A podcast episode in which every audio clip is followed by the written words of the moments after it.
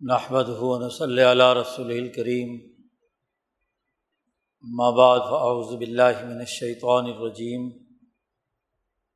بسم اللہ الرحمن الرحیم قال اللہ تبارک و تعالی وَإِذَا خَذْنَا مِيثَاقَكُمْ لَا تَسْفِكُونَ دِمَاءَكُمْ وَلَا تُخْرِجُونَ أَنفُسَكُمْ مِن دِيَارِكُمْ ثُمَّ أَقْرَرْتُمْ وَأَنْتُمْ تَشْهَدُونَ. قال اللہ تبارک و تعالی، یا ایہا الذین آمنوا اتقوا اللہ وکونوا مع الصادقین۔ وقال النبی صلی اللہ علیہ وسلم، کانت بنو اسرائیل تسوسهم الانبیاء علامہ حلق نبی خلفہ نبی آخر۔ علالہ نبی آبادی سیقون خلفاء فیق سرون وقال النبی صلی اللہ علیہ وسلم، لا تزال طائفة من امتی قائمین علی الحق، لا يضرهم من خالفهم. صدق اللہ مولان العظیم و صدق رسول النبی الکریم معزز دوستو امبیا علیہم السلام کی تعلیمات انسانیت کو دنیا اور آخرت میں کامیاب بنانے کے لیے آئی ہیں۔ خاص طور پر حضرت ابراہیم علیہ السلام سے لے کر حضرت محمد مصطفیٰ صلی اللہ علیہ وسلم تک امبیا کا جو حنیفی تحریک سے متعلق سلسلہ ہے اس کا بنیادی مقصد اور ہدف اللہ کے ساتھ انسانیت کو جوڑنا اور دوسرا یہ کہ انسانیت کے درمیان اعلیٰ اخلاق اور حسن سلوک کا معاملہ کرنا، انسانیت کی ترقی کے لیے کردار ادا کرنا۔ ہے اللہ پاک نے یہ احکامات ابراہیم علیہ السلام پر صحیفوں کی صورت میں نازل کیے۔ یہی وہ احکامات تھے جو تورات کی صورت میں حضرت موسیٰ علیہ السلام پر نازل کیے۔ یہی وہ احکامات تھے کہ جن کی تفصیل و تشریح ضبور اور انجیل کی صورت میں حضرت داود علیہ السلام اور حضرت عیسیٰ علیہ السلام پر نازل کی گئی۔ بنی اسرائیل پر ان کے انبیاء کے ذریعے سے انہیں بنیادی احکامات کو پوری وضاحت اور تفصیل کے ساتھ بیان کیا گیا اور پھر اسی کی جامع ترین شکل کتاب مقدس قرآن حکیم کی صورت میں نازل کی گئی۔ اس لیے قرآن حکیم اس پیغام ربانی کو گزشتہ کتابوں سے لے کر اب تک بڑی وضاحت کے ساتھ بیان کرتا ہے کہ بنی اسرائیل کو ہم نے کیا احکامات دیے تھے؟ ان سے ہم نے کیا میساک لیا تھا؟ ان پر کیا ذمہ داریاں عائد کی تھیں؟ اور آج حضرت محمد مصطفیٰ صلی اللہ علیہ وسلم کے ماننے والوں پر ان تمام عہود و مواثق کی پابندی کرنا کیوں ضروری ہے؟ قرآن حکیم نے تفصیل کے ساتھ ان امور کی نشاندہی کی ہے۔ امبیا علیہم السلام کی تعلیمات میں نبی اکرم صلی اللہ علیہ وسلم سے پہلے بنی اسرائیل ایک خاص ذمہ داریوں کی حامل امبیا کی اولاد اور امبیا کی جماعت کے طور پر کردار ادا کرتی رہی ہے۔ یہ آیات مبارکہ جو تلاوت کی گئی ہیں، ان کا تعلق بنی اسرائیل سے ہے۔ صورت البقرہ میں اللہ نے تقریباً پاؤ پارا کے بعد بنی اسرائیل کا تذکرہ شروع کیا ہے۔ ان کی داخلی تہذیب نفس کے حوالے سے جو خرابیاں تھیں، ان کی نشاندہی بھی کی ہے۔ اور جو ذمہ داریاں ان پر انسانیت کے حوالے سے، اقوام عالم کے حوالے سے عائد کی گئی تھیں، ان کی وضاحت بھی کی گئی ہے۔ یہ آیت مبارکہ جو تلاوت کی گئی ہے، اس سے پہلی آیت سے جو رقو شروع ہو رہا ہے، یہاں سے ان کی اجتماعی ذمہ داریوں سے متعلق مواثیق اور عہود کا تذکرہ ہے کہ انہوں نے اللہ تبارک و تعالیٰ سے کیا عہد و پیمان کیا تھا۔ اللہ نے نبی کی جماعت کے طور پر انسانیت کی فلاح و بہبود کے لیے کیا کیا ذمہ داریاں عائد کی تھیں۔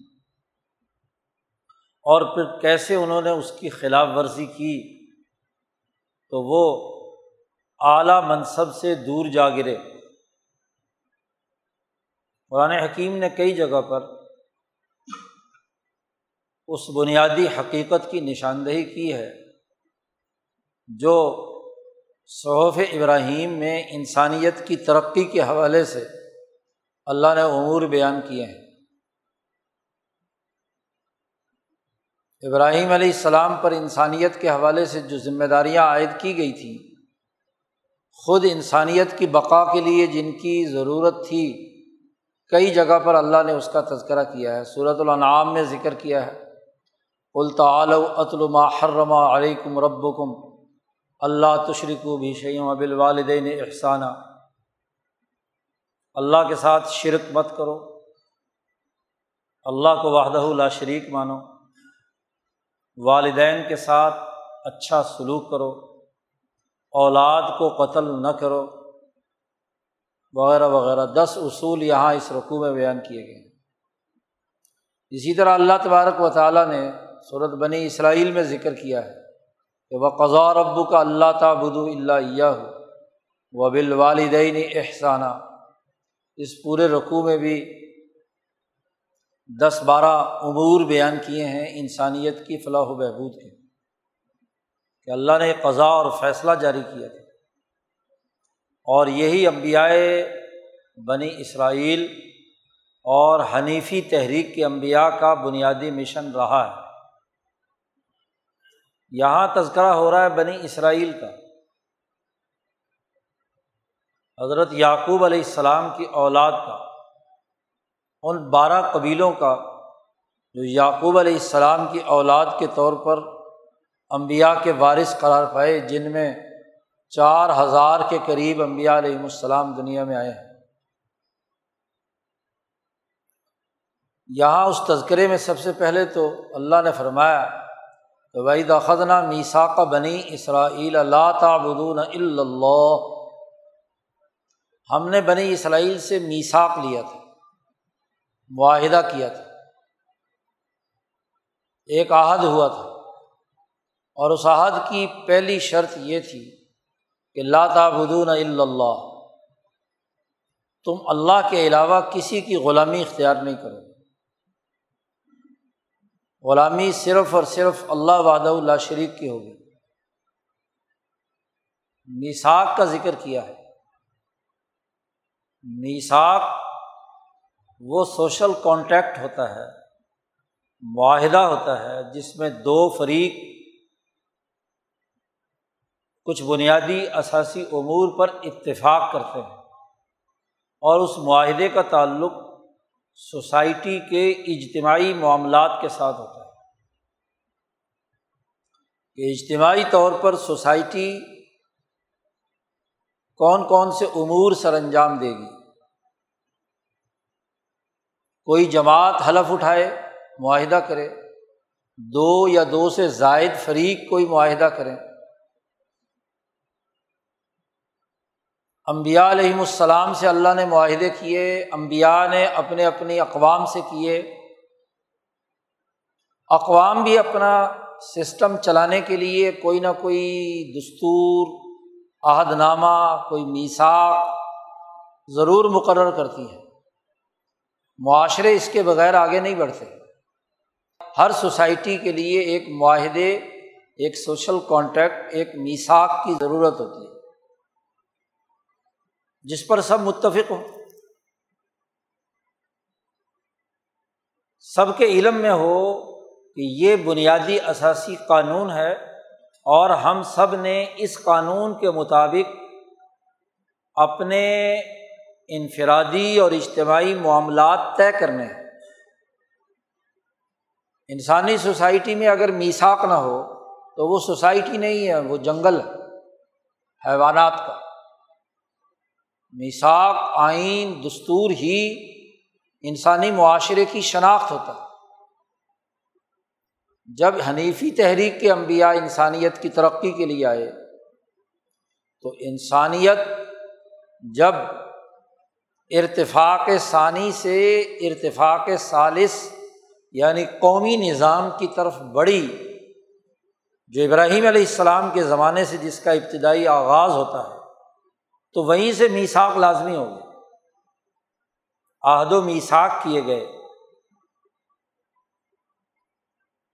عہد و میساک یا آئین بنتے ہیں کچھ علمی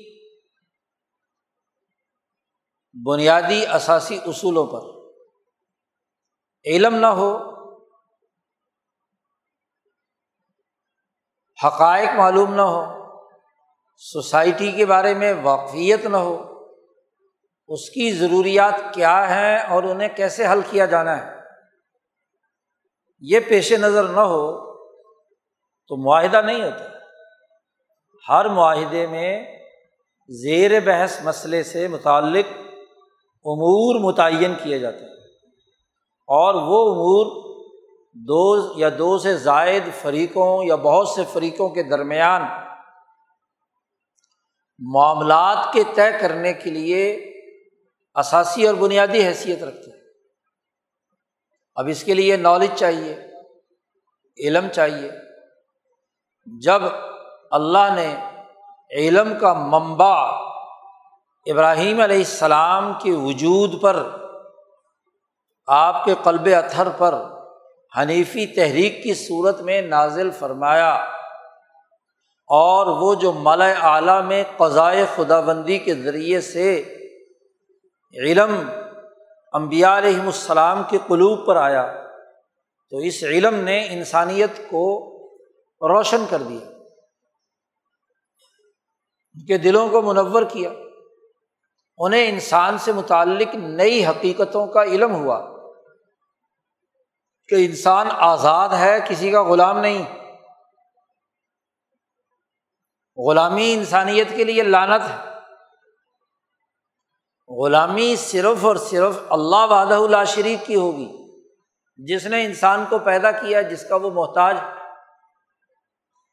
اس کے علاوہ اپنے جیسے انسان کی غلامی نہیں کی جا سکتی۔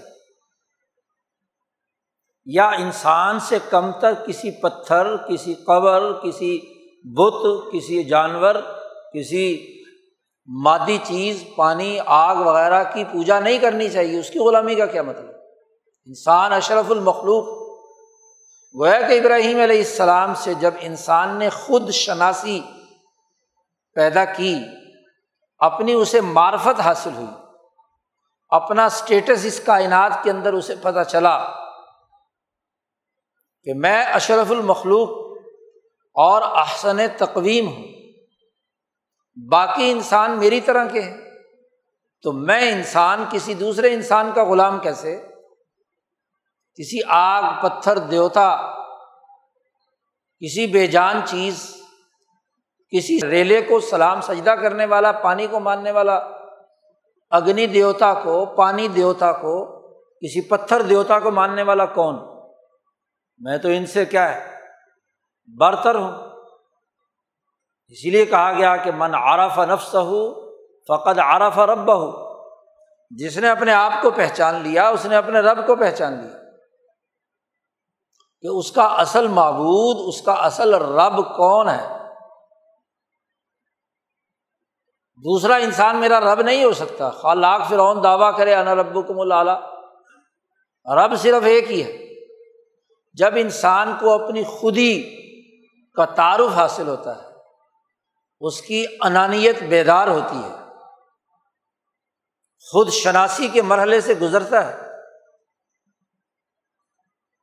علم نے اس کے دل و دماغ کو روشن کر کے اس کی اپنی حقیقت بتلا دی۔ تو اب معاہدے کی پہلی احساس یہ ہے کہ لاتا بدون اللہ۔ وہ اللہ جس نے پیدا کیا، جس نے اس کے لیے تمام چیزیں اس کائنات کے اندر رکھیں، اس کو وجود بخشا۔ اس کی غلامی تو اس کا حق ہے۔ اس کی انعامات کا شکر ادا کرنا ہے۔ مونم حقیقی کے سامنے سجدہ شکر بجا لانا ہے کہ اس نے اتنی متنوع، ایسی عمدہ، ایسی اعلیٰ درجے کی مخلوق احسن تقویم پیدا کی ہے تو اب اس کے سامنے سربسجود ہونا، اس کی غلامی اختیار کرنا عین انسانیت کی شرف کا بہت اعلیٰ مقام ہے۔ اس لیے جو نبی جتنا اعلیٰ درجے کا ہے، اتنے ہی اعلیٰ درجے کا وہ اللہ کا بندہ اور غلام۔ حضرت محمد مصطفیٰ صلی اللہ علیہ وسلم سے بڑھ کر کون انسان ہوگا؟ جو انسان کامل یا انسان اکبر یا انسان کبیر کہلا سکتا ہے۔ اور رسول اللہ صلی اللہ علیہ وسلم فرماتے ہیں، میں بھی اللہ کا بندہ اور اس کا رسول ہوں۔ ابد ہوں و رسول ہوں اللہ کا غلام ہوں، اللہ کا بندہ ہوں اور اس کا بھیجا ہوا رسول ہوں۔ تو اللہ کے سامنے ابدیت اختیار کرنا یہ ایک حقیقت ہے۔ معاہدے کی پہلی شک یہ ہے میساک یہ ہے۔ علم کا نالج کا بنیادی تقاضا یہ ہے کہ حقائق کی روشنی میں اس کے نکات متعین کیے جائے تو پہلا نقطہ لاتا ابدون اللہ۔ اللہ کے بعد دنیا میں انسانیت کو لانے کا سبب اس کے والدین ہیں۔ والدین اگر نہ ہو تو اولاد پیدا نہیں ہو سکتی۔ تو اس کے بعد دوسرا بنیادی حق والدین کا ہے۔ لہذا اس معاہدے کی دوسری شک اس علم کی روشنی میں یہ ہوئی کہ وبل والدینی احسانہ والدین کی غلامی نہیں ہے۔ والدین کے ساتھ حسن سلوک۔ ہے غلامی کا مطلب تو یہ ہوتا ہے کہ جو آقا کہے وہ کرنا ہے، صحیح کہے یا غلط کہے۔ جی۔ تو ماں باپ کی اولاد غلام نہیں ہے۔ اس لیے حکم دے دیا گیا کہ لاتعت المخلوق ان فی معصیت الخالق۔ ماں باپ اگر اللہ کی نافرمانی کا حکم دیں تو ان کی بات نہیں مانی جائے گی۔ سعد کا قصہ ہے جس پر آیات نازل ہوئی۔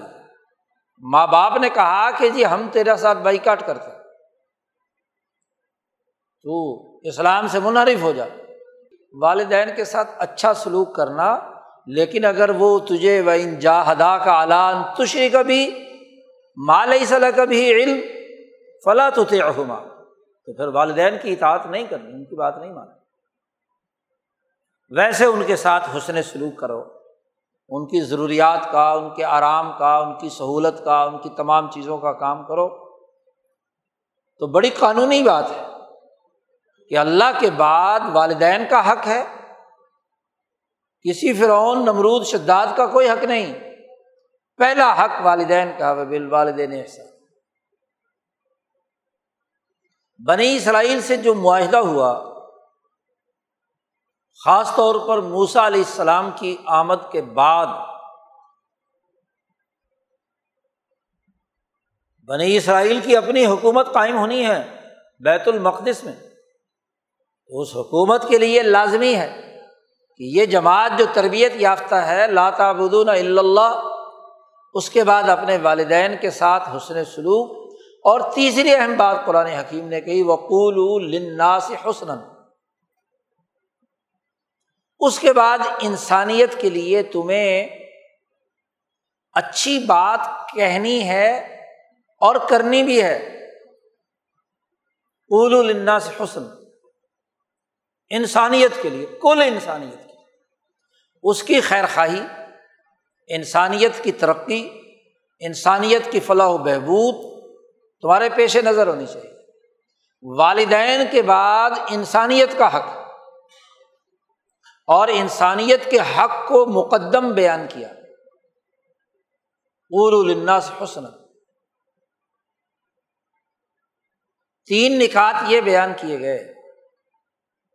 لاتابدون اللہ وبل والدین احسانہ اور قول النا سے حسن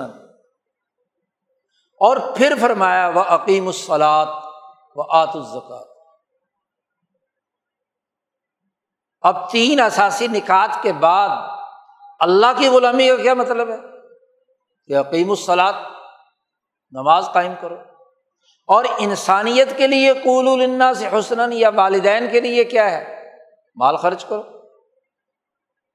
یہاں مطلق مال خرچ کرنے کا تذکرہ ہے۔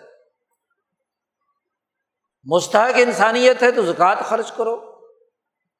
اور اگر والدین ہیں تو ان پر تو تمہیں اپنا سب کچھ خرچ کرنا ہے۔ حتیٰ کہ حضور صلی اللہ علیہ وسلم نے فرمایا انتا و مالو کا لی ابھی کا تو اور تیرا مال جو بھی کچھ ہے وہ تیرے باپ کا، تیرے باپ کی ملکیت۔ جو چاہے مرضی کرے۔ باپ کی موجودگی میں بیٹے کا کوئی حق نہیں ہے۔ بیٹے کے پاس اپنا بھی جو کچھ ہے وہ باپ کے لیے۔ وہ اگر مانگے، چاہے ضرورت ہو تو اس کو دینا ضروری ہے۔ اس کے بعد زکوٰۃ اور نماز کا ذکر کیا کہ بنی اسرائیل سے ہم نے یہ بات، یہ معاہدہ کیا۔ قرآن کہتا ہے، یہ معاہدہ تمہارے سے ہوا تھا۔ لیکن تم نے اس معاہدے کی خلاف ورزی کی۔ سمت تم ممباد ذالک تم نے اس معاہدے سے خلاف ورزی کی۔ اس کو روکا۔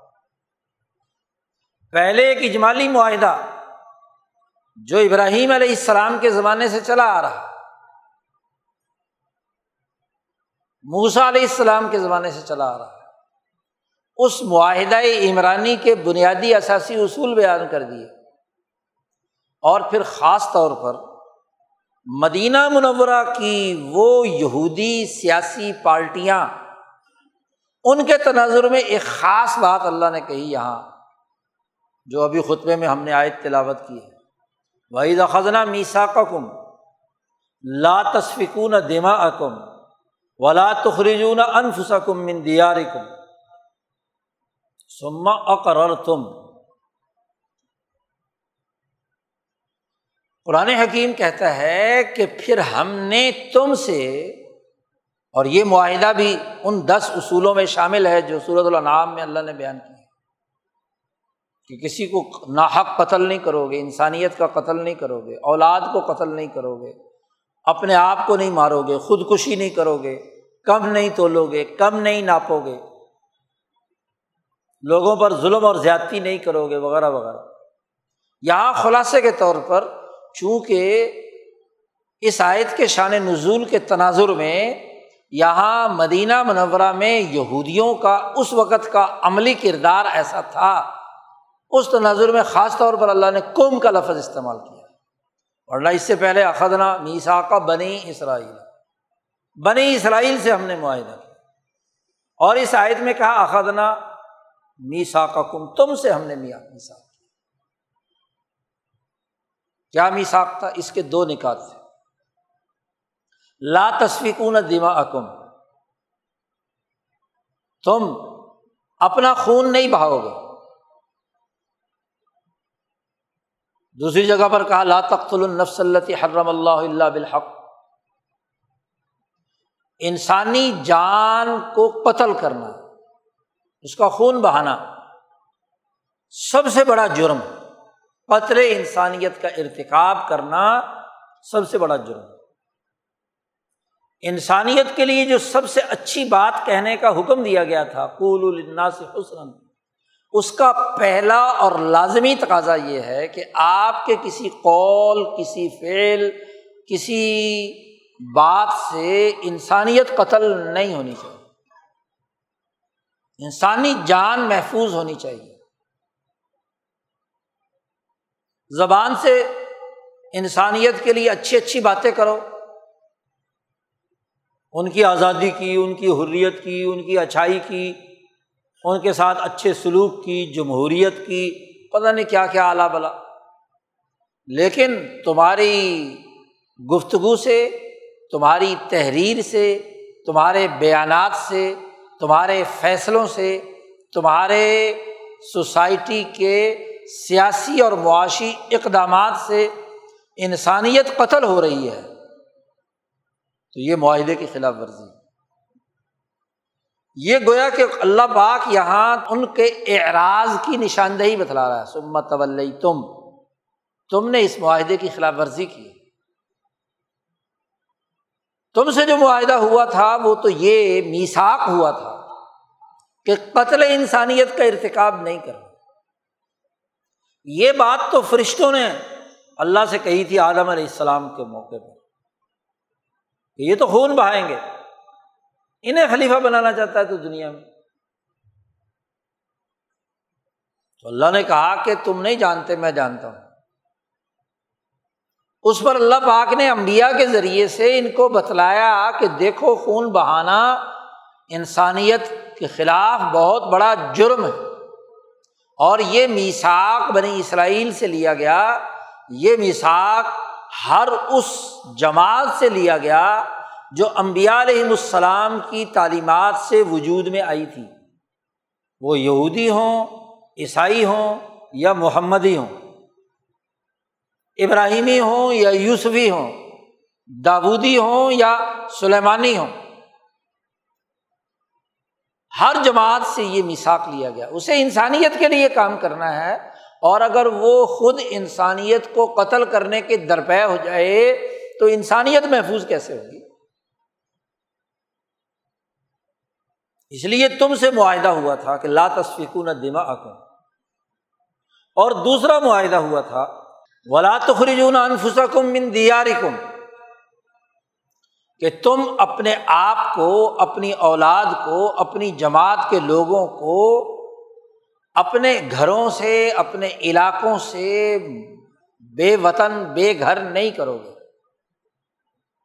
قتل انسانیت کے بعد، جو انسانیت کے خلاف سب سے بڑا جرم ہے، وہ کسی کو مہاجر بنا دینا ہے۔ وہ جس دھرتی میں رہ رہا ہے صدیوں سے وہ جس علاقے میں رہ رہا ہے، جہاں اس کی بود و باش رہی ہے، جہاں وہ پیدا ہوا، جہاں وہ بڑا پرورش پائی، انسان کا طبی لگاؤ اس جگہ کے ساتھ ہوتا ہے۔ اور اس طبی لگاؤ کا لازمی نتیجہ ان کی اجتماعی سیاسی طاقت کی صورت میں ظاہر ہوتا ہے۔ کیونکہ جب ایک قوم ایک خطے پر، ایک طویل مدت تک رہتی ہے، تو اس سے اس کا سیاسی وجود اور معاشی وجود سامنے آتا ہے۔ اس کی شناخت ہوتی ہے۔ وہ دھرتی اس کے زیر تصرف ہوتی ہے۔ اس کے معاملات کی اسے فہم ہوتی ہے۔ افراد کے رویوں کا پتہ ہوتا ہے۔ ان کی مینجمنٹ کرنا آسان ہوتا ہے۔ نظم و نسق بنانا بہتر ہوتا ہے، اچھے اور عمدہ طریقے سے ہو سکتا ہے۔ اور جب انسان اس دھرتی سے کٹ کر بے یار و مددگار کسی دوسری جگہ پر جا کر پہنچے، جہاں اس کی کوئی جان پہچان نہیں، ایک نئی سوسائٹی، ایک نیا علاقہ، ایک نئی کا ماحول، ایک نئی آب و ہوا، تو سیاسی قیمت اس کی زیرو ہے۔ وہ گویا کہ جس علاقے میں گیا ہے، ان لوگوں کے رحم و کرم پر ہے۔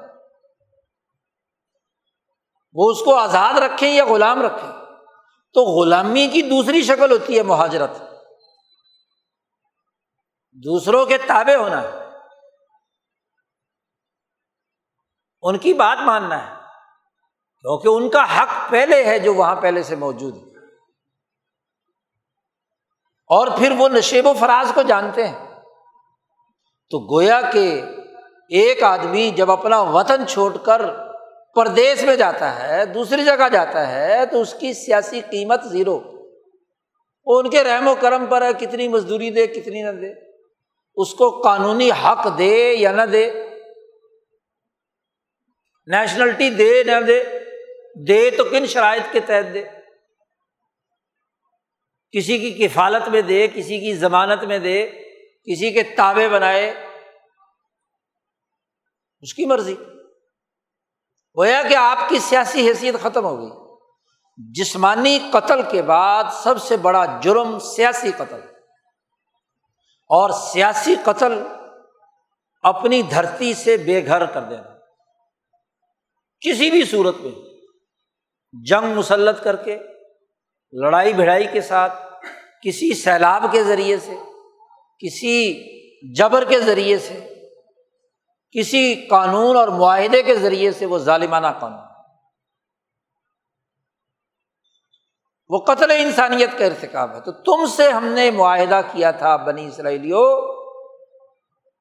اور جیسے یہ قوم کا خطاب یہودیوں سے ہے، ایسے ہی ہر اس جماعت سے ہے جو ابیا علیہ السلام سے اپنا رشتہ جوڑتی ہے۔ تو تم سے دوسرا معاہدہ یہ کیا۔ خود مسلمانوں سے کہا اللہ پاک نے صورت ممتحنہ میں، فتح مکہ کے موقع پر، کہ ان لوگوں سے تم دوستی نہیں لگا سکتے، جنہوں نے قتل کا ارتقاب کیا ہے، اور جنہوں نے لوگوں کو بے گھر کیا انما انحاکم اللہ عن الدین قاتلوکم فدین جنہوں نے دین کے بارے میں تم سے قتال کیا اور تمہیں تمہارے گھروں سے نکالا، ان سے اللہ منع کرتا ہے کہ دوستی مت کرنا۔ ایسے ظالموں سے۔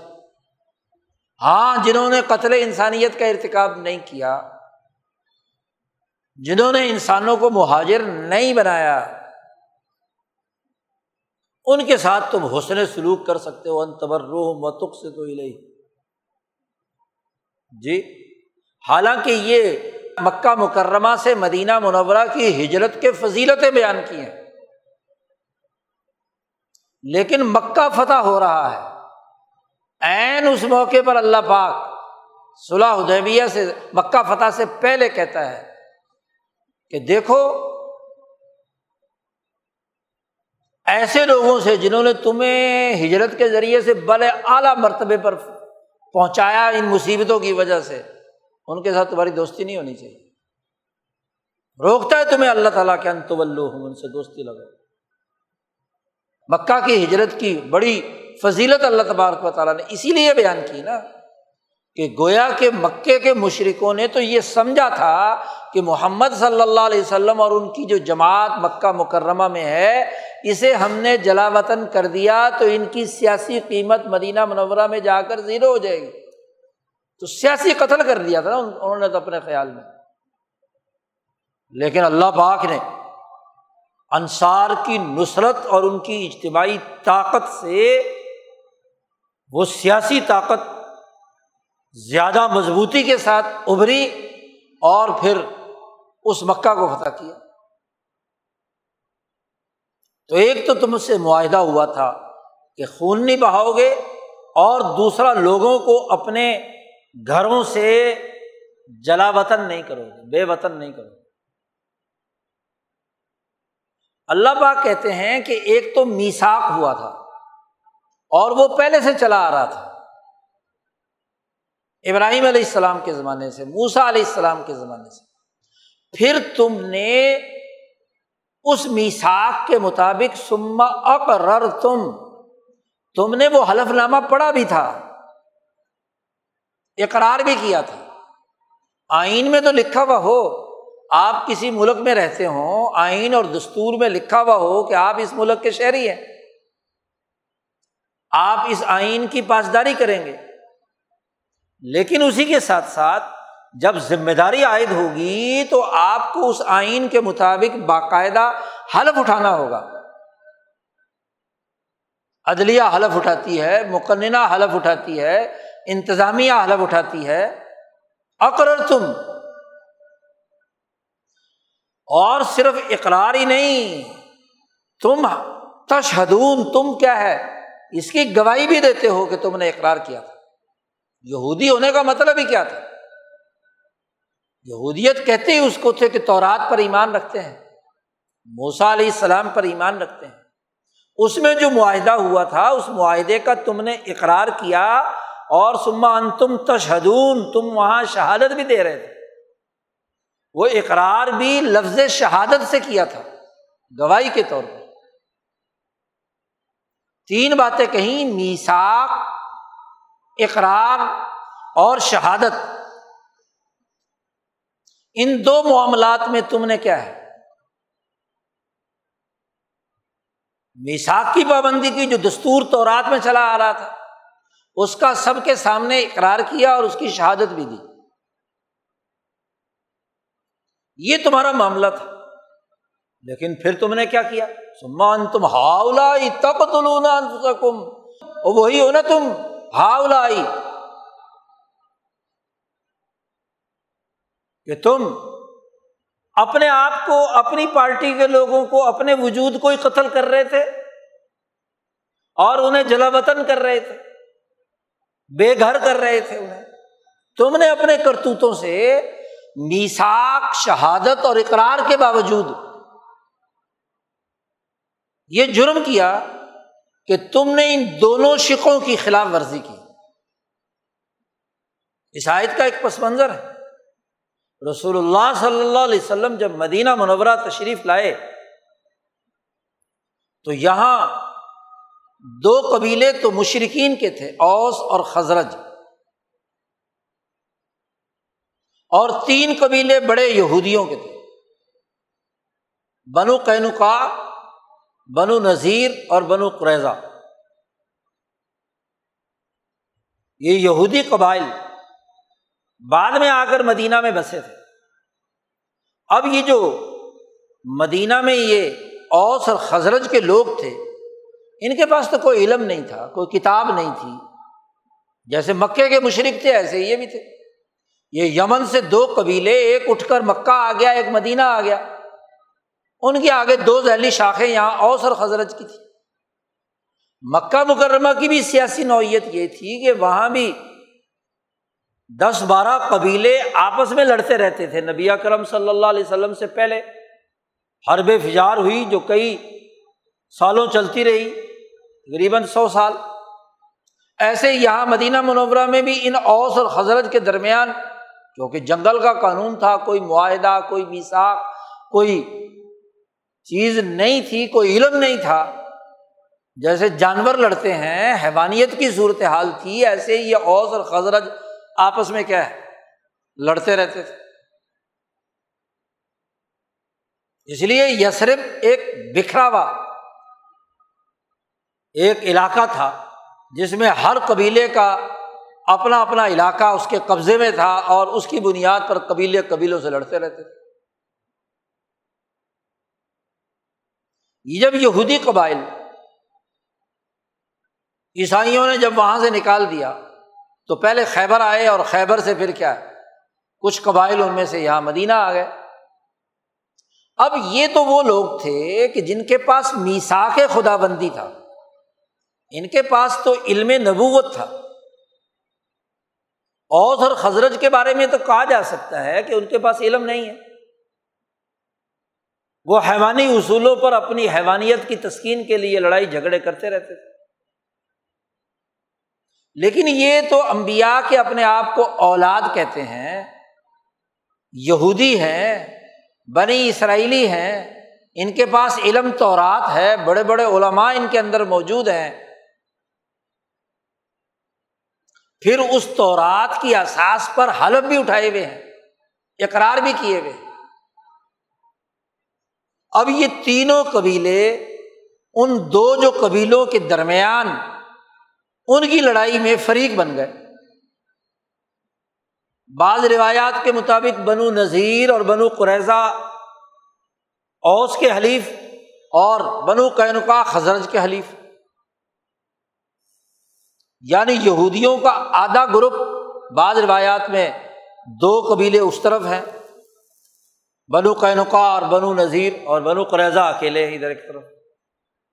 بہرحال سیاسی تقسیم جو پہلے موجود تھی ایک قبائلی معاشرے میں، جنگل کے معاشرے میں، آپ صلی اللہ علیہ وسلم کی آمد سے پہلے یہ یہودی بھی دو حصوں میں بٹ گئے۔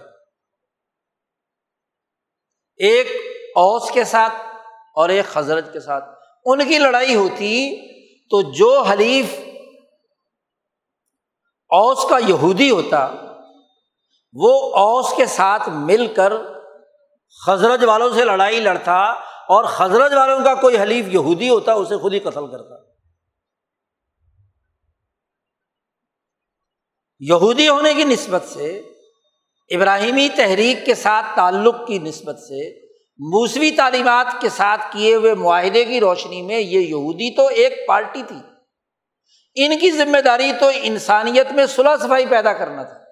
اول الناسی حسن اگر اوس اور خزرج میں لڑائی ہو رہی تھی تو ان کے علم کا تقاضا تو یہ تھا کہ ان کو سمجھاتے کہ بھائی یہ لڑائی جانوروں کی طرح کرنا تو درست بات نہیں۔ خون بہانے سے روکتے۔ لیکن الٹا کیا ہوا؟ اپنی چودراہٹ قائم کر رہے ہیں، مفادات اٹھانے اوس اور خزرت سے دنیاوی مالی مفادات اٹھانے کے لیے۔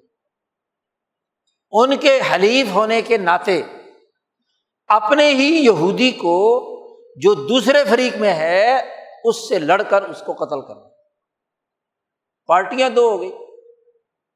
تو آدھے یہودی ادھر، آدھے ادھر۔ تو آپس میں قتل کرتے۔ جب لڑائی اور جنگ ہوتی تو یہودیوں کو قتل کرتے۔ اور اگر ایک قبیلہ غالب آ جاتا، مثلاً اوس غالب آ گیا، تو خزرج اور خزرج کے ساتھ جو یہودی حلیف قبیلے تھے، ان کو ان کے گھروں سے جلا وطن کر دیتے، ان کے گھروں کو آگ لگا دیتے، ان پر تسلط حاصل کر لیتے۔ ان کو گھروں سے باہر نکال دیتے۔ دونوں جرم کا ارتقاب کیا۔ این جنگ میں قتل اور جنگ کے بعد جو غالب آ جاتا، تو دوسرے فریق کو قیدی بنا لیتا، غلام بنا لیتا۔ عجیب تماشا ہے۔ اس معاہدے کی خلاف ورزی کرتے ہیں۔ اس پر اللہ نے کہا مان تم ہاؤ لائی انفسا کم تم اپنے آپ کو قتل کرتے ہو۔ تم تو امبیا کی جماعت ہو، تمہارے پاس تو علم ہے، تمہارے ساتھ تو اللہ نے ایک میساک کیا ہے، تم نے اس کا اقرار بھی کیا ہے، تم اس پر گواہی بھی دے چکے ہو۔ اس کے باوجود تم اس کی خلاف ورزی کر کے اپنے ہی دوسرے مخالف قبیلے کے بندوں کو قتل کرتے ہو، تو نبوت کی تعلیم کہاں گئی؟ تمہاری ذمہ داری تو انسانیت کی حفاظت اور اس یسرب کے اندر عدل و انصاف قائم کرنے کی تھی۔ تم تو خود بری بن گئے مفادات کی وجہ سے۔ اس قبیلے کے یہودی علماء اس طرف اور دوسرے قبیلے کے یہودی علماء اس طرف۔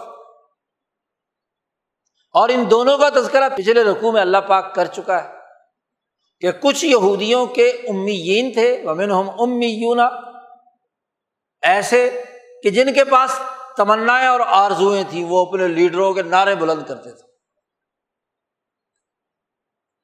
گمانات میں مبتلا تھے آرزو میں مبتلا تھے۔ اور کچھ ان کے اہل علم، ان کے علماء و اخبار اور ان کے روحبان تھے، جو اپنی طرف سے تورات کی تشریح کر کے کہتے تھے کہ حاضہ میں نیند اللہ۔ ہی تو جو اس فریق کا مولوی ہے وہ اس فریق کے حق میں تورات کی آیات کو تبدیل کر رہا ہے، اس کی تشریح کر رہا ہے۔ دوسرا مولوی، ادھر کا کوئی ہبر راہب ہے تو وہ ادھر کی تشریح کر رہا ہے۔ اور اس تشریح کی بنیاد پر وہ کہتے تھے کہ اس مخالف فریق کے یہودی کو قتل کرنا جائز جی۔ تو قتل انسانیت کا ارتقاب حالت جنگ میں۔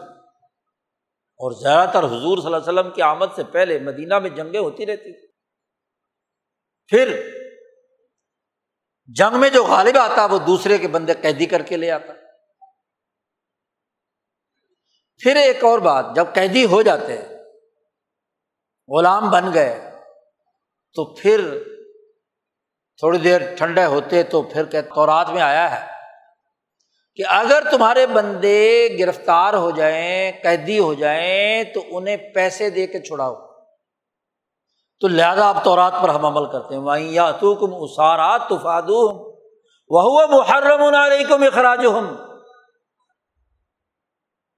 پہلے خود ہی انہیں نکال کر گرفتار کروایا، قیدی بنایا، غلام بنایا، اور پھر ان غلاموں کو چھڑانے کے لیے چندہ جمع کیا۔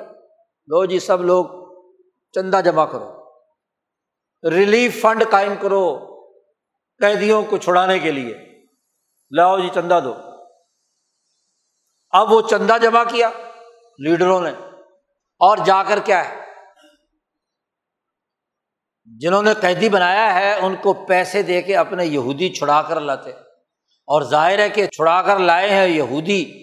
تو جو لیڈر ہیں اور جو بڑے بڑے ان کے اخبار اور روحبان ہیں وہ اپنا کمیشن بھی تو رکھیں گے نا۔ کمیشن بھی کھانا ہوگا۔ پیسے بھی کھانے ہوں گے۔ چندہ تو زیادہ ہوتا ہے نا۔ حالانکہ اللہ پاک کہتا ہے وہ ہوا محرم علیکم اخراج ہم ان کو جلا وطن کرنا، ان کو قیدی بنانا، یہ حرام تھا۔ پہلے خود ہی تم نے انہیں قیدی بنوایا، گرفتار کر کے لائے۔ اب قیدیوں کو چھڑانے کے لیے کیا ہے؟ عوام سے مانگتے ہو چندہ؟ پیسے لیتے ہو۔ اور وہ پیسے جمع کر کے دوسرے فریق کو پیسے دے کر گرفتاری سے رہائی کراتے ہو ان کی۔ قرآن نے خاص طور پر کہا سمان تم ہاؤ لائی تخت لونا وہ تخرجون مندیاری کم اور پھر اگر قیدی آ جائے تو تم اس کو چھڑاتے ہو۔ اچھا لوگ پوچھتے کہ بھائی تم نے تورات پر عمل نہیں کیا؟ انہوں نے کہا کہ ہاں عمل کیا ہے تورات پر۔ کہ جو قیدی گرفتار ہو گئے، ان کو ہم نے رہا کروایا۔ دیکھو، ہم نے تورات پر عمل کرنے والے۔ ہم تو اللہ کی بات مانتے ہیں۔ اللہ پاک کہتے ہیں، عجیب لوگ ہیں۔ جی؟ پہلے جو چیز حرام تھی، پہلے اسے تو تعویلات کے ذریعے سے حلال بنایا۔ کہتے ہیں جی جو جنگ تو، جنگ میں تو ہوتا ہی ایسے کہ کسی کو کچھ کہو، کسی کو کچھ کہو، کسی پر کوئی الزام لگاؤ۔ اور اس کے بعد پھر رہائی کا معاملہ آئے تو پھر بھی تو ہم عمل تو کر ہی رہے ہیں نا۔ یہ وہ منافقت۔ قرآن حکیم کہتا ہے کہ یہ ان یہودیوں کی عادت تھی۔ اور اسی سبب سے دنیا کا عذاب ان پر نازل ہوا۔ قرآن نے کہا افت و منون بھی بازل کتابی و تک فرون بھی باز تم تو رات اور کتاب کی کچھ باتوں پر تو ایمان رکھتے ہو اور کچھ باتوں کا انکار کرتے ہو۔ جو بات تو اچھی لگتی ہے جس سے چندہ آتا ہو، پیسے آتے ہوں، مال آتا ہو، اس پر تو تم ایمان رکھتے ہو، اس پر عمل درآمد کے لیے دوڑتے ہو۔ اور جو بات جس سے مفاد پر زد پڑے، ان فریقوں میں سے کسی ایک کی گروپنگ کا حصہ بن کر مفادات مل رہے ہوں، وہاں تک فرونہ بواز تو رات کی باقی آدھی کتاب پر تم انکار کا انکار کرتے ہو تم۔ اسے چھوڑ دیتے۔ قرآن کہتا فما جزا فالزال کا من کم اللہ خزیون فی الحیات دنیا جو جماعت یہ ارتکاب کرتی ہے کہ کتاب اللہ کے ایک حصے پر عمل کرے اور دوسرے حصے کا انکار کرے، اس کے لیے دنیا میں رسوائی ہے، ذلت ہے، تباہی ہے، بربادی ہے۔ اور آخرت کا عذاب اس سے بھی بڑھ کر۔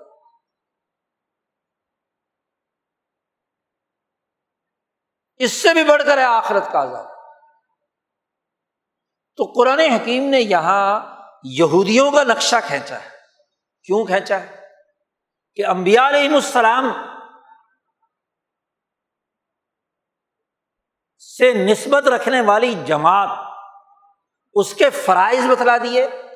ذمہ داریاں بتلا دی اور ان ذمہ داریوں کے مطابق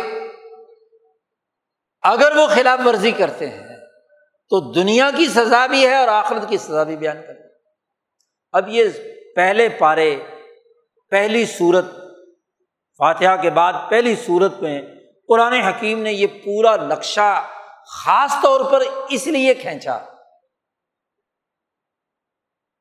کہ علم اور شعور رکھنے والی امبیا سے نسبت رکھنے والی جماعت اپنے گربان میں جھانکے مسلمانوں کو آئینہ دکھایا گیا۔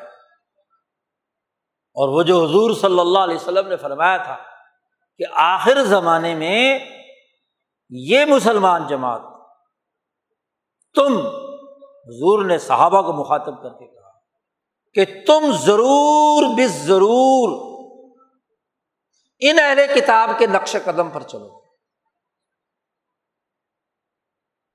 صحابہ نے پوچھا کہ کن کے پیچھے؟ یہود نے سارا میں ہاں۔ تم بھی یہودی خزلت بن جاؤ گے۔ تم بھی عیسائی خسلت بن جاؤ گے۔ اور یہودی اور خصلت اور عیسائی خصلت ہونے کا مطلب کیا ہے؟ یہ نہیں کہ اسلام چھوڑ کر عیسائیت قبول کر لو گے۔ یا اسلام چھوڑ کر یہودی مذہب اختیار کر لو۔ نہیں، تم سے مطلب تو یہ ہے کہ تم ہوگے تو اسلام کے نام لے بھائی۔ قرآن پر ایمان لانے والے ہی۔ لیکن ان کے طریقۂ کار کے مطابق، ان کے طریقۂ کار، ان کی بد اخلاقی، ان کے اختیار کیے ہوئے رویوں کے مطابق ان کے نقش قدم پر تم چلو۔ بد اخلاقی ہوگی۔ تمہارا کردار بھی یہی ہوگا۔ حالانکہ جیسے ان بنی اسرائیل سے معاہدہ ہوا، ایسے تمہارے ساتھ بھی تو معاہدہ ہوا۔ بلکہ موسا علیہ السلام تو صرف اپنی قوم کی طرف مبوس ہوئے تھے۔ اور رسول اللہ صلی اللہ علیہ وسلم انسانیت کی طرف مبوس ہے۔ انی رسول اللہ علیکم جمیان پوری انسانیت۔ تمہاری ذمہ داری تو زیادہ تھی۔ لیکن مسلمان کی آج حالت کیا ہے؟ کہ جو بد اخلاقی یہودیوں نے موسا علیہ السلام کے زمانے سے شروع کی ہوئی تھی، اور وہ آج بڑھتے بڑھتے بڑھتے بڑھتے بڑھتے دجل و کزب کے عروج پر پہنچ گئی نبی اکرم صلی اللہ علیہ وسلم فرماتے ہیں،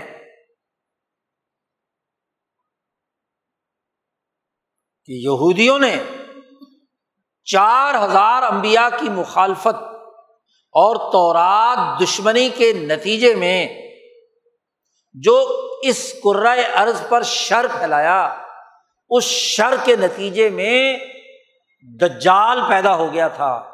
حضور صلی اللہ علیہ وسلم فرماتے مجھ سے پہلے ہی دجل کا شر پیدا ہو گیا تھا۔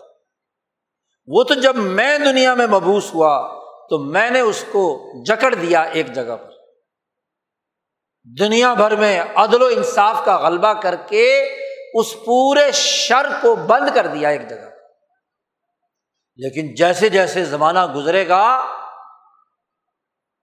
میرے بات اور یہ مسلمانوں کی وہ جرت و ہمت، وہ نظریہ اور سوچ جو محمد مصطفیٰ صلی اللہ علیہ وسلم کے قلب کی تاثیر تھی، وہ کم ہوگی تو یہ شر پھیلتا رہے گا۔ جو یہودی موسا علیہ السلام سے لے کر رسول اللہ صلی اللہ علیہ وسلم تک اپنے شر پر قائم رہے تو کیا خیال ہے؟ نبی اکرم صلی اللہ علیہ وسلم کے بعد وہ آپ کے تابے ہو جائیں گے؟ نہیں۔ رسول اللہ صلی اللہ علیہ وسلم نے فرمایا تھا کہ حالانکہ کسرا فلاں کسرا بادہ ہو وہ حالانکہ کئی سر فلاں کئی سر آبادہ ہو۔ کیسر و کسرا ہلاک ہو جائیں گے۔ لیکن یہ جو رومی نسل ہے یہ یہودی اور عیسائیوں کی جو رومت القبرا ہے۔ جی کیسر ہلاک، کسرا ہلاک ہو گیا، دوبارہ نہیں ہوگا۔ وہ ایک دفعہ لڑائی ہوگی، دو دفعہ لڑائی ہوگی، اس کے بعد پورا مشرق تمہارے تابع ہو جائے گا۔ لیکن ور روم زوات القرون کلما کا کرن خلف کرن آخر۔ یہ جو رومی سہونیت اور عیسائیت اور یہودیت کا ملغوبہ ہے۔ یہودیت اور عیسائیت کی جو حکومتی طاقت ہے، اس کا عنوان رومت القبرا۔ یہ روم جو ہے زبات القرون ہے۔ یہ اگر ایک دفعہ تم سے شکست کھا گئے، تو پھر دوبارہ ابھریں گے۔ ان کے اندر سے شر نہیں نکلے گا۔ اس لیے رسول اللہ صلی اللہ علیہ وسلم نے فرمایا کہ وہ جو دجال، دجل کا شر میری آمد سے پہلے یہودیوں کے کرتوتوں کی وجہ سے جمع ہو گیا تھا، وہ میرے بعد کے طویل عرصے میں وہ شر بڑھتا پھیلتا پھولتا، دجل جو ہے وہ عالمی سطح پر پہنچ جائے سہونیت کی شکل میں۔ جی رومت القبرا کی بگڑی ہوئی شکلیں دجل کی بنیاد پر بڑھتی چلی جائیں گی، حتیٰ کہ وہ دجال اکبر ظاہر ہوگا۔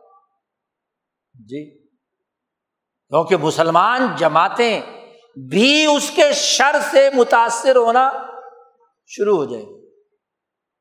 ان کی اخلاق اور رویے بھی وہی بن جائیں گے۔ کہنے کو نام کے مسلمان نام کے عاشق رسول، نام کو خدا کو ماننے والے، نام کو قرآن کے ماننے والے، نام کے اسلامی رویے، اخلاق اور کردار اس دجل و فریب کے عالمی شر کے نظام کے تحت ان مسلمانوں کی بھی ہوں گے تو وہ شر پھیلتا جائے گا۔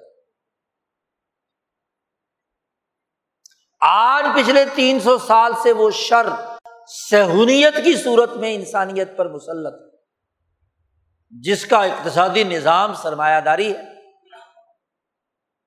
جس کی سوچ اور فکر سہونیت کی ہے، اور سہونیت میں عیسائیت کا پورا شر بھی۔ بنی اسرائیل کا شر ہے نا۔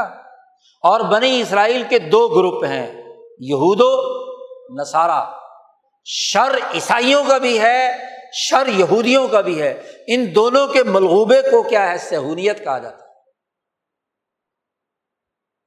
مظلوم انسان کی بات نہیں ہو رہی، مظلوم یہودی کی، نہ مظلوم عیسائی کی۔ اس عالمی دجل کی جسے سہونیت کہا جاتا ہے، اس کا شر۔ اب اس پوری یہودیت سے تو یہ معاہدہ ہوا تھا کہ قول الناسی حسن لیکن جب سے دنیا پر یہ سہونیت عالمی سطح پر مسلط ہوئی ہے ایسٹ انڈیا کمپنی کی صورت میں یا کمپنیوں کے عالمی تسلط کی صورت میں سرمایہ داری کے نئے نظام کی صورت میں ظلم و ستم کا نظام جو دو کام ضرور کرتا ہے، انسانی خون بہانا، قتل و غارت گری کر اس کا ہدف۔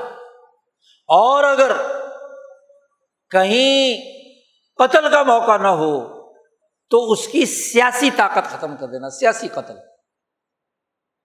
غلام بنا لیا گیا منڈیوں پہ قبضہ کر لیا گیا، ملکوں کی آزادی سلب کر لی۔ ان کو بے گھر کر دیا جائے جلا وطن کر دیا جائے، مہاجر بنا دیا جائے۔ پچھلے تین سو سال کی تاریخ اٹھا کر دیکھو۔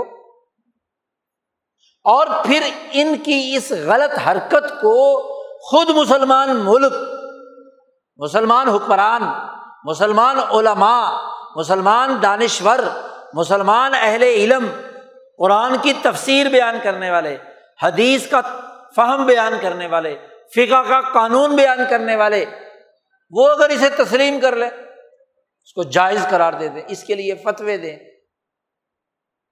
تو دراصل انہیں کی اتباع ہے نا؟ پچھلے تین سو سال سے یہی کچھ ہو رہا ہے۔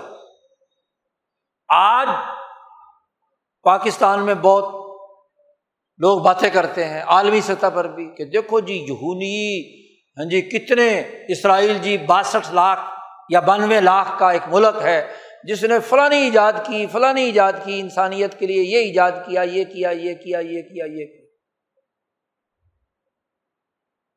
سال میں پتہ نہیں کتنی ایجادات کر دیتے، تین سو پینسٹھ دنوں میں ہر دن میں کوئی نئی ایجاد ہوتی۔ سوال یہ ہے کہ یہ ایجاد، یہ ٹیکنیکس، یہ جو سائنٹیفک چیز دریافت کی گئی ہے، یہ لنا سے حسن ہے یا انسانیت کو غلام رکھنے تابے رکھنے، اپنے سرمایہ دارانہ مفاد کی لوٹ کسوٹ کے لیے؟ جتنی تحقیق اور ریسرچ کے نام پر اس پچھلے تین سو سالہ دور میں دریافتیں سامنے آئی ہیں۔ ان دریافتوں سے سرمایہ داری نظام مضبوط ہوا ہے یا نہیں؟ قتل انسانیت کا ارتقاب ہوا ہے یا نہیں؟ اور اس ڈیوائس کے بنانے کا کوئی بھی ہو، ایٹم بم سے لے کر موبائل تک، کسی چپ بنانے تک، جتنی ٹیکنالوجیز بھی دریافت ہوئی ہیں۔ وہ خدمت انسانیت کے لیے ہیں یا انسانیت کی جیب سے پیسے بٹورنے؟ انسانیت پر تسلط حاصل کرنے، ان کا خون بہانے یا انہیں بے گھر کرنے کے لیے؟ فیصلہ کر۔ یہی تو دجل ہے۔ آخر انسان اس عرض پر معلوم تاریخ کے مطابق آٹھ دس ہزار سال سے رہ رہا ہے۔ کیا ان ایجادات کے بغیر انسان نہیں رہ رہا تھا؟ رہ رہا تھا۔ لیکن ان ایجادات کا مقصد انسانی فلاح نہیں ہے۔ یہ جو آج موبائل تمہارے جیب میں ڈال دیا، یہ تمہاری خیر خائی کے لیے۔ تمہارا ڈیٹا چوری ہو رہا ہے۔ تمہارے ذہنوں کو کنٹرول کیا جا رہا ہے۔ تمہاری سوچوں کو کنٹرول کیا جا رہا ہے۔ ڈیٹا بیچا جاتا ہے۔ سرمایہ دار مفاد کے لیے آپ کیا کھانا پسند کرتے ہیں؟ کیا دیکھنا پسند کرتے ہیں؟ کیا چلنا پسند کرتے ہیں؟ کہاں سیر کرنا چاہتے ہیں؟ اب ایک روبوٹ انسان۔ یہ انسانیت کی ترقی۔ ہے یا اس کا مقصد غلام انسان پیدا کرنا ہے۔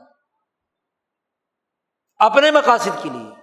تو خریدون فسا کم مندیاری کم اور پچھلی تین سو سال کی تاریخ۔ افریقہ کے غلام گرفتار کر کے امریکہ لے جائے جا رہے ہیں، بیچے جا رہے ہیں۔ جنگ عظیم اول میں اور دوم میں اس بر عظیم پاک و ہند سے یہاں کی مقامی آبادی کو جنگ میں جھونکنے کے لیے باقاعدہ بھرتی کیا جا رہا ہے۔ چند ٹکوں کے عوض۔ اور عراق اور بغداد پر حملہ کرانے کے لیے یہاں کا پنجابی گبرو جوان جاتا ہے، قتل ہوتا ہے۔ کالے افریقیوں کو لے جا کر جنگ عظیم دوم میں فرانس اور برطانیہ میں بارودی سرنگوں کے آگے اور کیمیائی ہتھیاروں کے سامنے ڈال دیا گیا۔ لاکھوں کروڑوں انسان قتل کر دیے گئے۔ کول سے حسن یہ حسن ہے انسانیت کے لیے۔ یہ اچھی بات ہے۔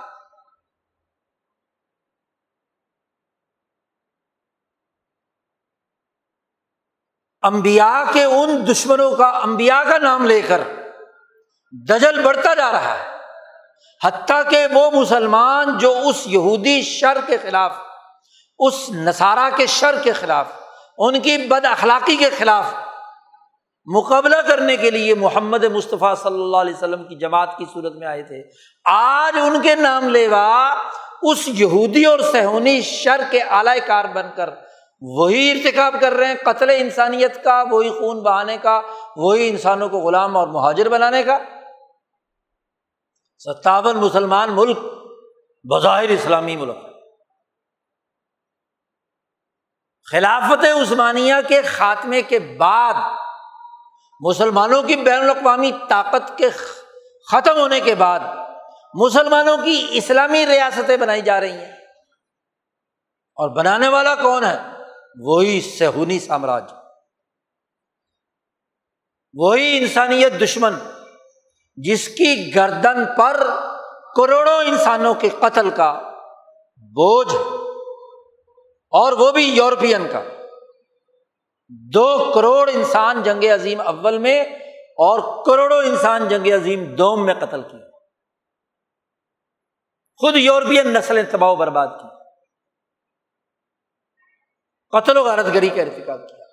ان جنگ عظیم کے چار فاتحین نے مل کر اقوام متحدہ بنائی ہے نا۔ انہوں نے قومی ریاستوں کا تصور دے کر ریاستیں بنائی ہیں نا۔ خاص طور پر آپ کی ریاست اسلام کے نام پر یہی چار طاقتیں اقوام متحدہ میں آپ کو بنا رہی ہیں نا۔ آپ کو نمائندگی دے رہی ہیں، آپ کو اسلامی ٹائٹل دے رہی ہیں۔ تو ٹائٹل اسلامی رکھو۔ لیکن تمہارا دائرہ اختیار اتنا ہے کہ آفت و منون بباز الکتابی و تک فرون اباز جب ضرورت ہو تو کتاب کی جس بات پر عمل کرنا ہو تو اسلام اسلام اسلام اسلام کا شور مچاؤ۔ اور جب سود کے خاتمے کی بات آئے تو تک فرون اباز شراب پر پابندی کی تمہاری پارلیمنٹ میں بات آئے اور غیر مسلم کہیں، بل پیش کریں۔ کہ ہندو کہے کہ ہماری وید میں، عیسائی کہیں، ہماری انجیل میں، یہودی کہیں، ہماری تورات میں لکھا ہوا ہے کہ شراب حرام ہے۔ ہمارے نام پر شراب کیوں؟ اس کا لائسنس کیوں جاری کیا جا رہا ہے؟ تو مسلمان اکثریتی ممبران اسمبلی کہیں گے، نہیں نہیں نہیں نہیں نہیں۔ شراب پر پابندی کا بل منظور نہیں ہونا چاہیے۔ دو فیصد، ایک فیصد عیسائی اور یہودیوں کے لیے شراب بنتی ہے جو ساٹھ فیصد پاکستانیوں میں استعمال میں آتی ہے۔ وہ ساٹھ فیصد کون ہے؟ تکفرون باز قتل انسانیت کے ارتکاب سے تمہیں منع کیا گیا تھا۔ لیکن عالمی سے انہیں طاقتوں نے کہا کہ اس بر عظیم پاک و ہند میں قتل انسانیت کا ارتکاب کرنا ہے۔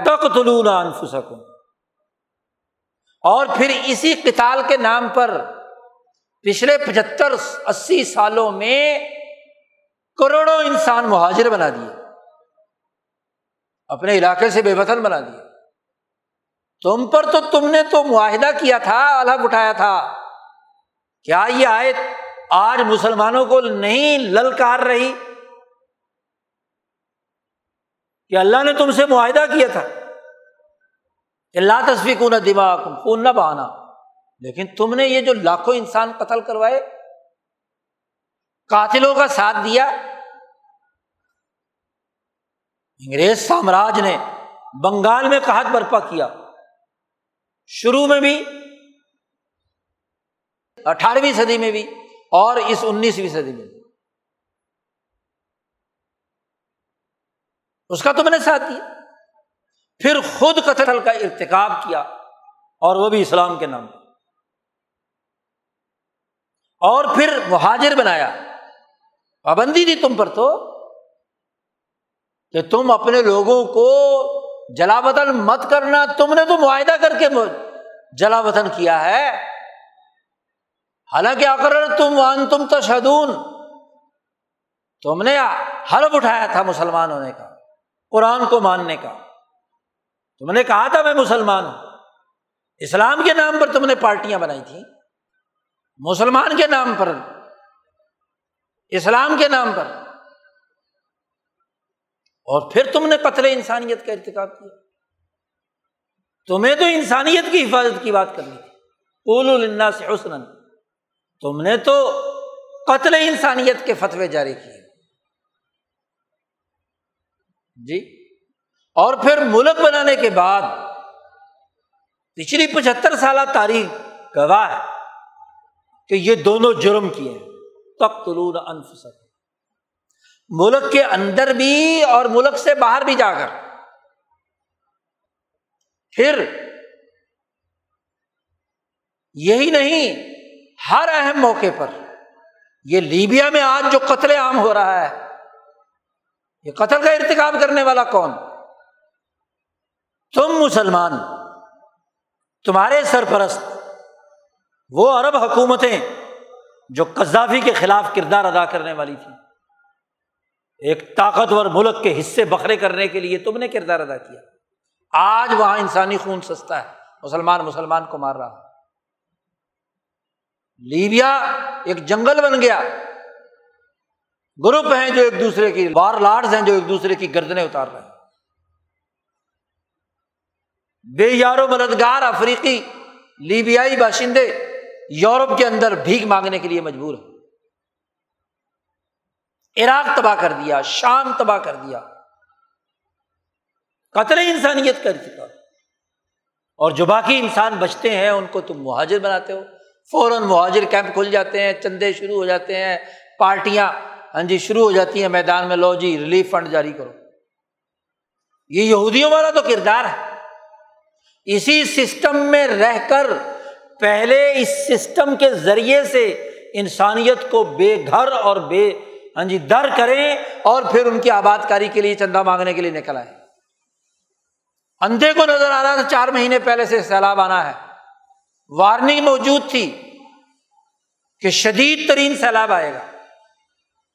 پارٹیاں اپنے مفادات میں مست ہیں۔ اسلام کے ٹھیکیدار، انصاف کے ٹھیکیدار، بڑے بڑے مولاناس اور جب لٹ گئے جب وہ، دبو دیا گیا، اس کے لیے کسی قسم کی کوئی اقدامات نہیں کیے گئے۔ اب بھیگ مانگ رہے ہیں۔ لو جی دنیا چندہ دے جی پیسے دے جی۔ جی وہ ایک افسر آفدی ریکارڈ کہتا ہے کہ یہ تو سیلاب مانگتے ہیں۔ جی زلزلہ مانگتے ہیں کہ اس کے نام پہ بھیگ ملے گی اور یہاں کا مافیا اسے لوٹے گا۔ قوم سیلاب کے اندر ڈبوئی ہوئی ہے مینگورا سے لے کر کراچی تک۔ اور یہاں کے مذہبی لوگ عیاشیاں کر رہے ہیں۔ ادھر ادھر سیر سپاٹے پہ لگی ہوئی پوری حکومت۔ سمان تم ہاؤلا تک تلونا انفسکم۔ تم پر فٹ ہوتی ہے یہ آیت۔ او وہ تم ہوئی تو ہو۔ قرآن کہہ رہا ہے سما ان تم ہا الائی او وہی تو نہیں ہو تم۔ تک تلونا انفسکم تم نے اپنے وجود کو پہلے قتل کیا ہے۔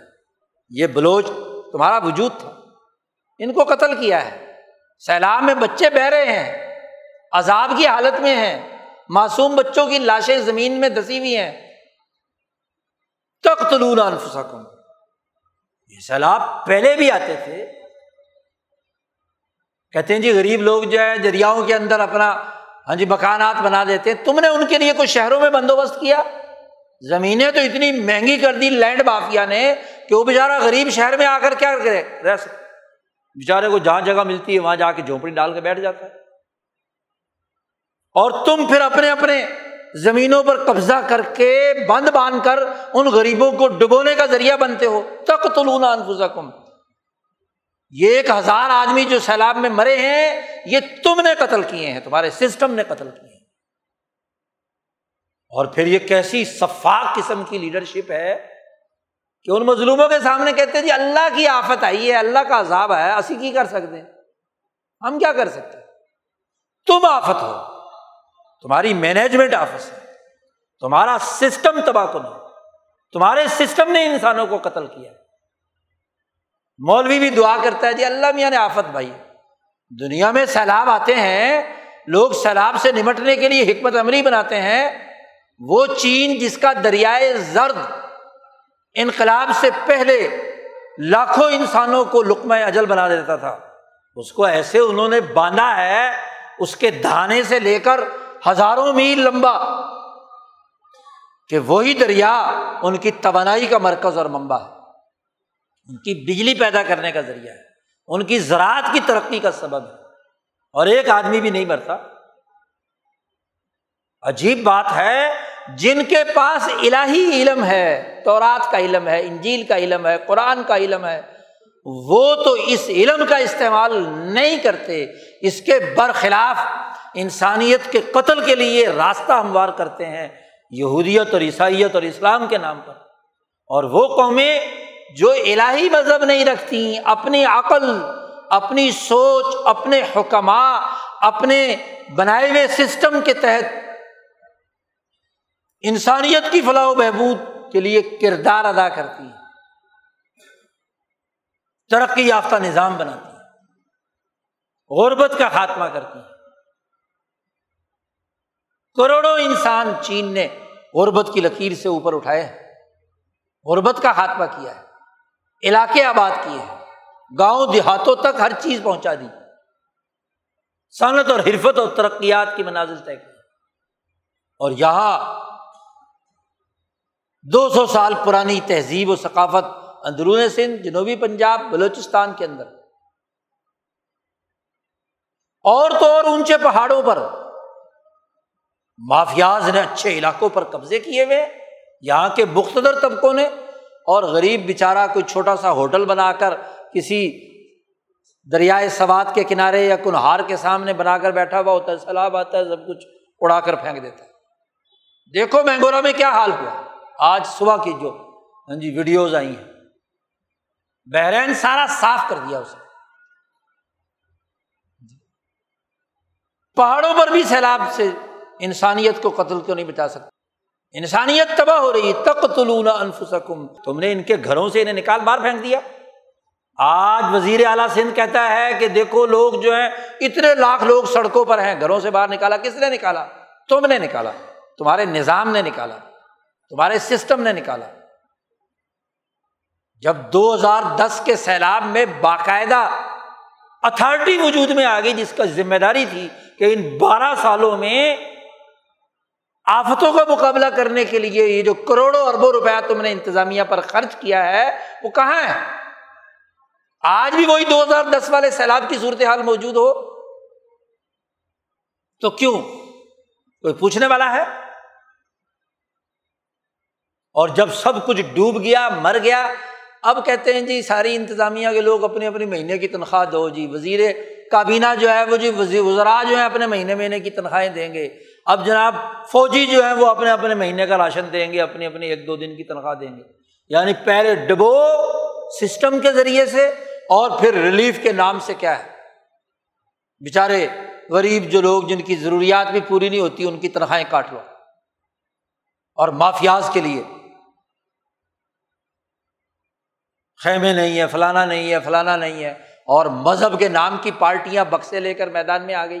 چندہ مانگنے کے لیے بڑے تیار ہیں۔ وہی کام جو یہودی کرتے تھے، وہی کام جو عیسائی راہب کرتے تھے، وہی اگر مسلمان مذہبی طبقے، مذہبی جماعتیں اسلام کے نام پر، انصاف کے نام پر سیاسی پارٹیاں وہی کام کریں تو نتیجہ کیا ہے؟ وہی ہوگا نا۔ اللہ پاک نے صاف طور پر یہ بات یہاں کہی ہے اور بالکل آج کی اس مشرق شدہ مذہبیت پر فٹ ہوتی ہے۔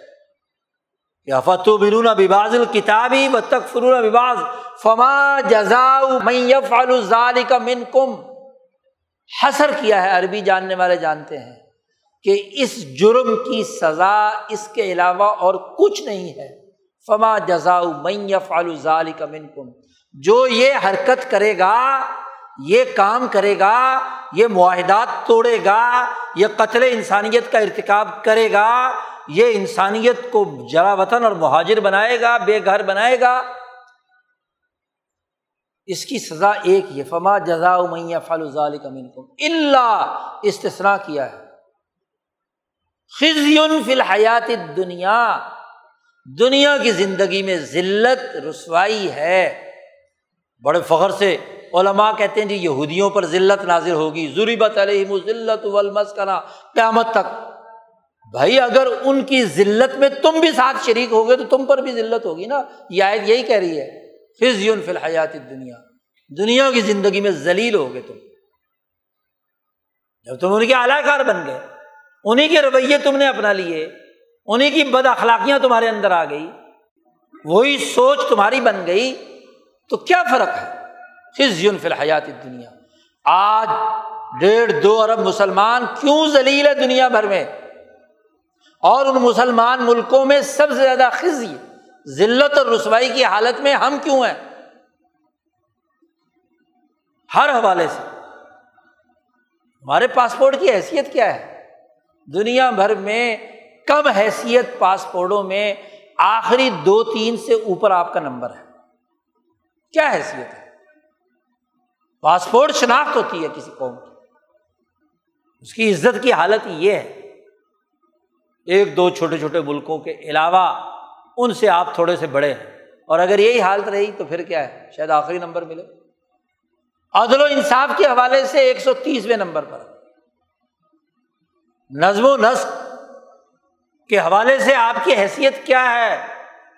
کرپشن کے حوالے سے کیا نوعیت ہے؟ دنیا میں دہشت گردی پھیلانے کے حوالے سے آپ کا نمبر کون سا ہے؟ خزین فی الحیات دنیا اسی لیے بھیگ مانگنے نکل کھڑے ہو جاتے چار مہینے ہو گئے آپ کا وزیر اعظم کشکول لیے پھرتا ہے۔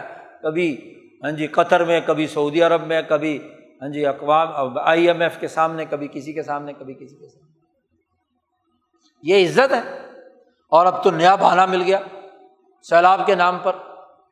دنیا بھر سے بھیک مانگنا۔ انہوں نے بھیک دینے کے لیے ہی تو یہ کام کیے ہیں۔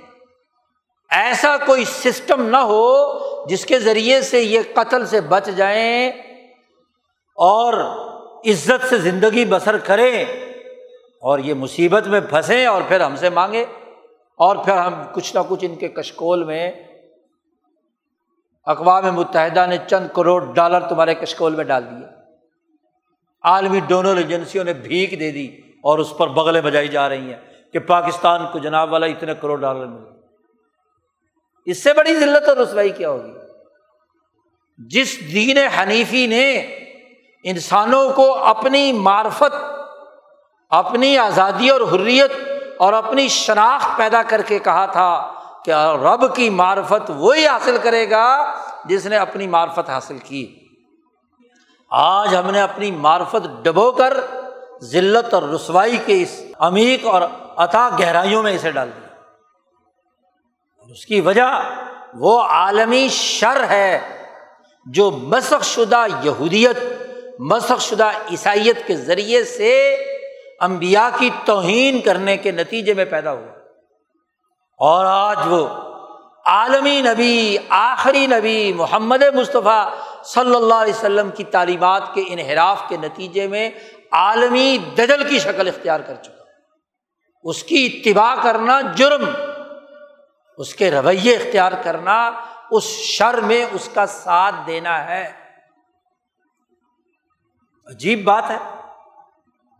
ہمارے واعظین اور مبلغین، ہمیں اپنے نفس کے شر سے اور اپنے شیطان کے شر سے بچانے کے لیے تو تبلیغ اور واز کرتے ہیں کہ شیطان سے بچنا، نفسانی خواہشات میں مبتلا نہ ہونا۔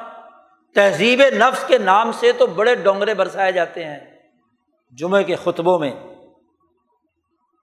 جبکہ انسان کا نفس اور اس کا شر، یہ شر کی جتنی اسٹیجز بیان کی ہیں نا محققین علماء نے، ان میں پہلا شر ہے اشر الاول۔ ہے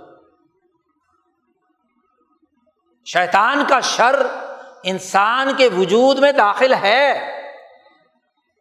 نبی اکرم صلی اللہ علیہ وسلم نے فرمایا کہ ان شیطان خون کی جگہ شیطان دوڑتا ہے۔ اس سے اس دنیا میں رہتے ہوئے مکمل چھٹکارا نہیں ہو سکتا۔ اس کی مزاحمت، اس کا مقابلہ۔ تو آخری ہچکی لینے تک انسان کو کرنا ہے۔ کوئی یہ کہے کہ اس پر میں غلبہ پالوں گا۔ ایسا نہیں ہو سکتا۔ اس کو فنا کی گھاٹ اتارنے کا حکم ہمیں نہیں دیا گیا، اس کا مقابلہ کرنے کا۔ یہ رہے گا۔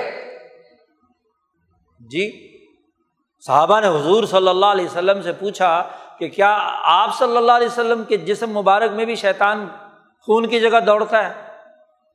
تو نے فرمایا کہ ہاں میرے وجود میں بھی ہے، لیکن میرے شیطان پر مجھے اللہ نے قبضہ دے دیا۔ وہ میری مرضی کے خلاف مجھے کوئی کام نہیں کہہ سکتا۔ یعنی اس کی جو کام کرنے کا انداز اور اسلوب تھا، وہ جو ایکٹیو چلا آ رہا ہے انسانیت میں، اسے کیا ہے؟ ختم کر دیا۔ لیکن موجود ہے، فنا نہیں ہوگا۔ اور اس کے بعد دو شر ہیں، شاہ صاحب فرماتے ہیں، شاہ ولی اللہ صاحب۔ شر اول شیطان ہے۔ اور دوسرا شر یہ ہے کہ انسان نما شیطان مل کر کسی قوم پر مسلط ہو جائیں، ارتفاق سالس کی صورت میں۔ یا کسی قبیلے اور خاندان پر مسلط ہو جائے یا اسی طریقے سے اقوام عالم پر مسلط ہو جائیں۔ یہ شر کی اگلی قسم شر ثانی کسی قوم کے قومی نظام پر درندہ صفت لوگ مسلط ہو جائیں۔ وہی جو قتل انسانیت کا ارتکاب کریں اور انسانوں کو جلا وطن کریں۔ اور آخری زمانے میں حضور صلی اللہ علیہ وسلم نے فرمایا کہ جب دجال کا غلبہ ہوگا تو وہ اقوام عالم پر کیا ہے؟ دجل کا عالمی نظام قائم ہوگا۔ ان دو کے خاتمے، ان کو مغلوب کرنے، ان کا مقابلہ کر کے ان سے کلی برات کا اعلان کرنے کے لیے مسلمان پر فریضہ عائد کیا۔ اسی لیے نبی اکرم صلی اللہ علیہ وسلم نے صحابہ کی جو جماعت تیار کی، اس کو شر ثانی اور شر سالس ان دونوں کا خاتمہ کر کے کرنے والی جماعت تیار کی تھی۔ قومی سطح کا جو درندگی کا نظام مکہ اور حجاز پر اور عرب پر تھا، اس کا خاتمہ کیا اور عدل و انصاف کا نظام پورے جزیرت العرب میں قائم کیا۔ اور جو بین الاقوامی شر کا نظام کیسر و کس طرح کا تھا، اسے توڑ کر اس کا بین الاقوامی خاتمہ کیا۔ یہ دو فریضے ہیں۔ آج یہ بڑی فکری غلطی ہے، جسے لوگ نہیں سمجھ رہے۔ قومی سطح کے سسٹم کو توڑنا، ظلم کے۔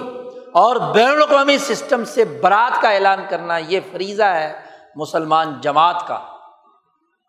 باقی راہ شیطان کا وسوسہ۔ نفس کے خیالات کا آنا یہ ذات کی حد تک ہے اور اس سے چوکنا رہنا ہے، مقابلہ کرنا ہے۔ جی فرق کرنا ہے۔ وسوسائے شیطانی اللہ یوس صوفی صدور الناس جو خناس، اس سے مقابلہ کرنا، اور اس مقابلے کا اثر ان شیطان، انسان نما شیطانوں سے، جن کو شیاطین الجن وہی کرتے ہیں، شیاطین الانس، ان کی اجتماعی طاقت کو توڑنے سے ہوگا۔ وہ تو نہ توڑو۔ اور اس کے اندر رہتے ہوئے اپنے ذاتی وسوسوں اور انفرادی امور کے اندر الجھے رہو۔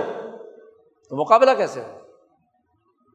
مزاحمت اس قومی اور بین الاقوامی نظام سے ہے جو دجل و فریب کی اساس پر سوسائٹی پر مسلط ہے۔ یہ ان آیات کا بنیادی پیغام ہے۔ اللہ پاک کا انداز اور اسلوب یہ ہے کہ قوموں کی تاریخ کے تناظر میں آنے والی جماعتوں کی رہنمائی دیتے ہیں۔ بنی اسرائیل کے غلط کردار کے تناظر میں مسلمان جماعتوں کو رہنمائی دی کہ جو میساک کیا ہے اس پر پابند رہو، جو کلمہ پڑا ہے، جو اقرار کیا ہے، جو شہادت اور گواہی دی ہے اشحد اللہ الہ الا اللہ و اشد اللہ محمد رسول اللہ، وہ تقاضا ہے اس کا کہ قتل انسانیت کے ارتکاب سے بچو اور انسانوں کو بے گھر کرنے سے بچو۔ آج یہ دونوں جرم ہماری مقتدرہ، ہمارا قومی نظام، ہمارا بین الاقوامی نظام کر رہا ہے۔ مسلمان وہ ہے جو اس سے برات کا اعلان کرے اور اس کے مقابلے میں مزاحمتی شعور رکھے، تو وہ تو سچا مسلمان ہے امبیا کی تعلیمات کا وارث ہے، ورنہ تو وہ انہیں بد اخلاقیوں کا حامل ہے جس کے نتیجے میں دنیا کی ذلت اور رسوائی بھی ہے اور آخرت کا عذاب بھی منتظر ہے۔ اللہ تعالیٰ ہمیں عقل و شعور نصیب فرمائے قرآن حکیم کو درست تناظر میں سمجھنے اور کردار ادا کرنے کی توفیق عطا فرمائے۔ وہ آخر داوانہ الحمد للہ رب العالمین۔